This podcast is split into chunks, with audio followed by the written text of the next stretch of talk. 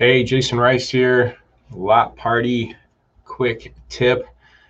Now this one a little bit different, but not. And I'm gonna kind of pull uh, again up on the other screen here, trying to pull up the live feed. That way I know if anybody's chiming in here.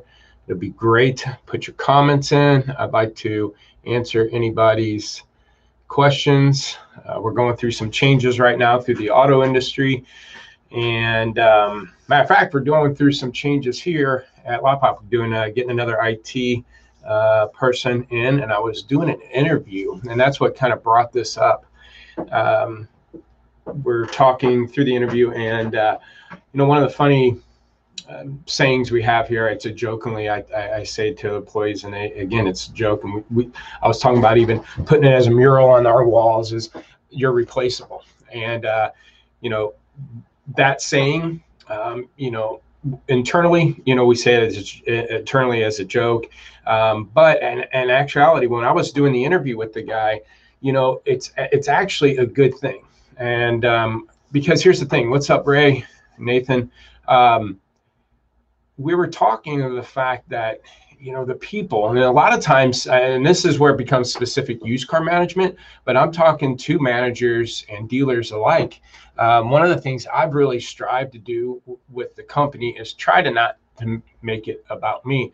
And obviously i'm the face and i'm doing a lot of uh, videos and stuff out here but my point is is i should be able to disappear and for a month, two months, and the company still run self-sufficient. That means if, if I can create an atmosphere where um, I'm not hoarding all the data, I'm not hoarding all the processes, I'm not over managing and making sure everything gets ran through me and micromanaging and stuff. Um, I, have got to let my people that run their departments, I got to let my people that do uh, weekly calls with our dealerships be able to, to run the ship. And if they can't do things and make decisions and, and do the right things for the company, then I hired the wrong people. Shame on me. And um, so, as a used car manager, sometimes, you know, if you go away for a vacation for a week or two, matter of fact, uh, Steve from uh, uh, one of our dealerships, uh, I got I sent him an email and it was the wrong numbers or wrong information in that email, and he emailed me back and said, "Dude, I just got back on vacation. You gave me a heart attack." And what happens is a lot of times as managers at dealerships, when we end up leaving the store or as a dealer, if you have an employee who's sick, uh, maybe hospitalized for weeks or something, that person missing impacts sales so much because so many people are re- relying on that person. If you're a manager at a store that's hoarding things, that won't let people know, that's worried about your job security, so uh, um, you know you make sure that you know y- you keep certain information. Um, you know, if you keep certain information, uh, that the dealer can't fire you or get rid of you. I was internet director for the longest time, and I always felt that way as far as job security because I had all the accesses to the websites, the CRMs. I knew the processes, and, so I was always cocky to the fact that going, they can't get rid of me because they ain't gonna know how to do none of this stuff. They don't have the access. They don't know, but but in reality in hindsight that's that's a bad thing you know um, as a manager as a team leader as a owner as a manager you shouldn't be worried about that. You should be able to position that dealership, that department, that company um, to be able to be self-sufficient. Because if not, if I, if something, God forbid, happens to me tomorrow, I believe the company will still be able to continue and go strong. And if I'm a used car manager and I leave for a week on vacation, I shouldn't have to sweat it. I should be able to come back and, and nothing was missed. That doesn't make you non-valuable to the dealership. That makes you actually more valuable because you've put in place and processes in place that make your dealership successful. You become more valuable. Um, all everybody on my team um, again we're switching it people. And um, the the person that's working at the department now has been great and was a blessing and and and now we're transitioning. But that person also understands his value and in, in, the communication what we're going to do with that transition and that's how this talk came up you know again internally we talk about hey you're replaceable as a joke hey you know um, but that's actually a good thing. If there's processes put in place as a business owner, as a dealer, as a manager, there's processes put in place that you're staying on top of, that you uh, create it and and distribute it to other people to manage. Um, but yet it's your creation and those things that you've been able to tweak and you can step away for a week two weeks a month and things aren't being impacted. That becomes you become more valuable in my eyes to the company because you're you're now a team player and not somebody who's being selfish hoarding things and so forth. And jim chimed in yeah i did the right uh, i hired the right person with pam. Uh, i mean again our team if you take a look at our team we got nine people that do phone calls and stuff with our dealerships and that's a 30 year average uh, experience there. And then my data team and everybody there i mean when they come in I, it's, it's amazing when i sit and listen to the um, conversations and meetings that happens between my team leaders and my department uh, managers and how even the team leaders and even the data people are looking out for our dealers and our company. And, and that's a huge blessing. But again it came to the point where i had to let go. I had to train one person how to do certain things and then let that go. And then we grew to the point that that person became a department manager and they had to hire people. And now we have team leaders and data people. And so um, they had to let a lot of things go. And so i know again to the point where if i'm replaceable i should be. Because if i do then things are going to fail. As a dealer as a used car manager you should be positioning and working so hard to position that dealership up.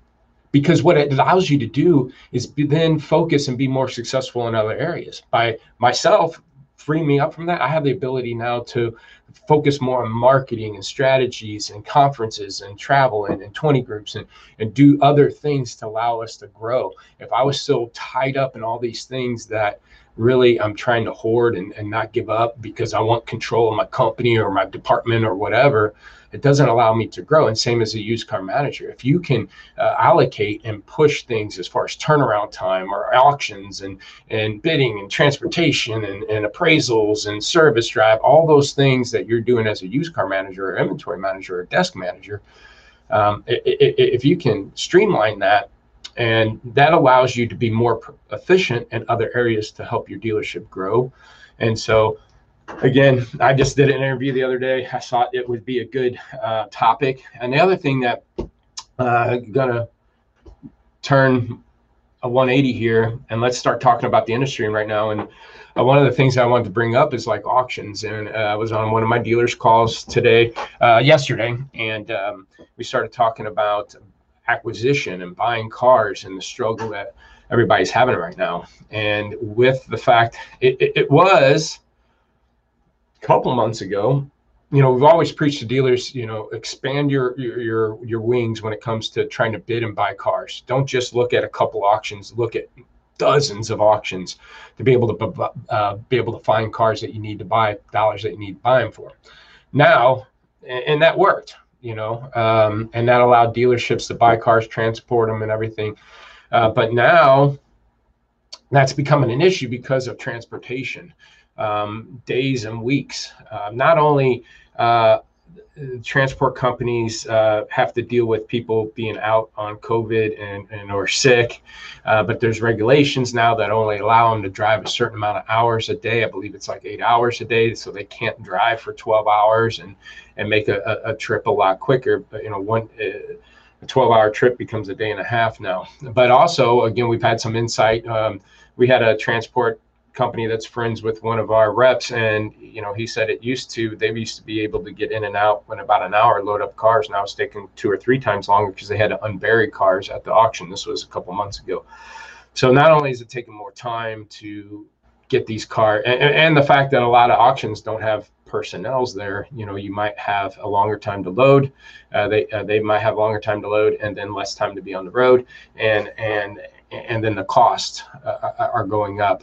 And so, you know, I always preach that the auction was a, well, your retail sales is a local market, regional at best. And what I mean by that, the cars you're selling off your lot as a retail unit you're more than likely going to get a local customer within an hour, but regional at best, maybe two, three, four hours. If it's a the right car for somebody and they have to have that car, they might travel three or four hours. So local, regional at best.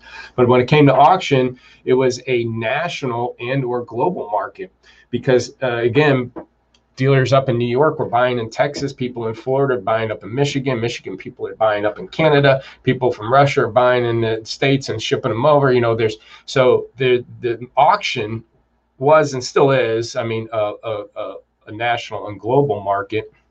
Because it used to be what you bought in your market I'm in Kansas City. If I went to Kansas City auction, what I bought there was my market. I used to go to lane, pay up. Those dealers that were there at the lane with me buying typically were in my market more times than not.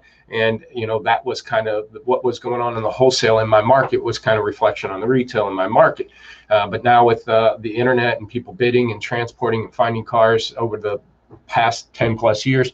Um, you know, became more and more of a, a national market. Just because a car sells at the lane at this in my market at Kansas City for this much doesn't mean I could sell it for this much in my market because that that price could have been driven up by somebody in New York where it was worth more.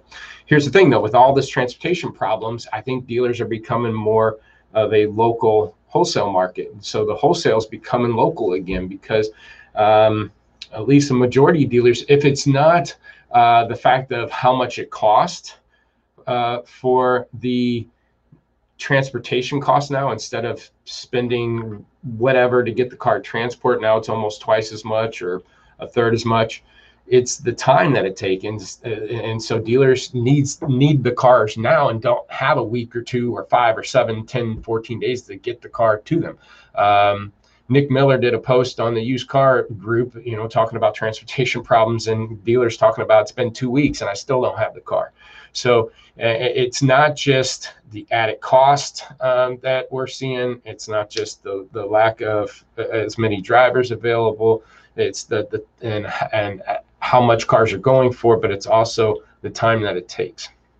We still want to factor all that stuff in, and maybe it is sometimes still better, especially as you get full truckloads and stuff. But it's becoming instead of a national, global market and wholesale, it's probably going to start getting tighter and tighter into a uh, regional, local market there. Uh, the big guys are still going to be buying in all markets, um, but it, it's getting tricky out there. So uh, I, I don't know if how that impacts you as a dealership, but I just it's some insight that I think will probably affect us over the next three to six months as whatever happens. Either things are going to get better or things are starting to become the norm and we're just going to have to adjust and that's just how it is from here on. And if that's just how it is again don't be surprised if that local um, uh, it, auction becomes more regional and local.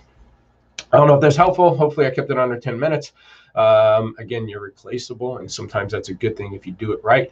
And um, give me a call or email if you need anything. We're starting to add some auction data into our tool uh, matter of fact, and we're looking at 60-day depreciation ratios. We can uh, actually uh, forecast uh, the percentage of depreciation cars are taking um, uh, through MMR data. So we're going to be able to react to that auction data faster when it comes to pricing decisions and stuff. So in our stocking tool, we're getting a little bit of run list going and stuff. Again, we're not here to replace any other tools. It's just to be able to show if there's some available, use those tools to then go after them. Uh, and so, uh, but we want to make sure that dealers, we're kind of that added layer to your inventory management tool. We're looking at your lot as a whole, hence the name Lot Pop. So if you want some help, some added layer to, uh, you know, your inventory management tool you're already using, but a deeper dive into some of the datas and trends and things that we're looking at, go to www.lotpop.com. Check it out. If you want some first 30 wristbands, just go to lotpop.com. There's a first 30 link there. Give me information, how many you want. I'll send it to you free. We're also starting a LotPop 20 group. Sign up. I think we got 35 dealers signed up already. I haven't committed to who and what. I'm gonna I'm gonna run them. I'm gonna probably allow myself up to three 20 groups that uh, pushing it if there's 20 in each that's 60 um, that i can handle on my own so it's going to be an elite group different swag, a monthly call with me, weekly stats with your 20 group, um, uh, every three months, a meeting with the group, uh, and we're going to have some more information. Interested in that? Go to lotpop.com, go to products. You'll see uh, Lot Pop 20 group and uh, get some information there. Uh, and then please subscribe to the YouTube channel. All these tips go on there. Like it, share it. Talk to you later. Hope this was helpful.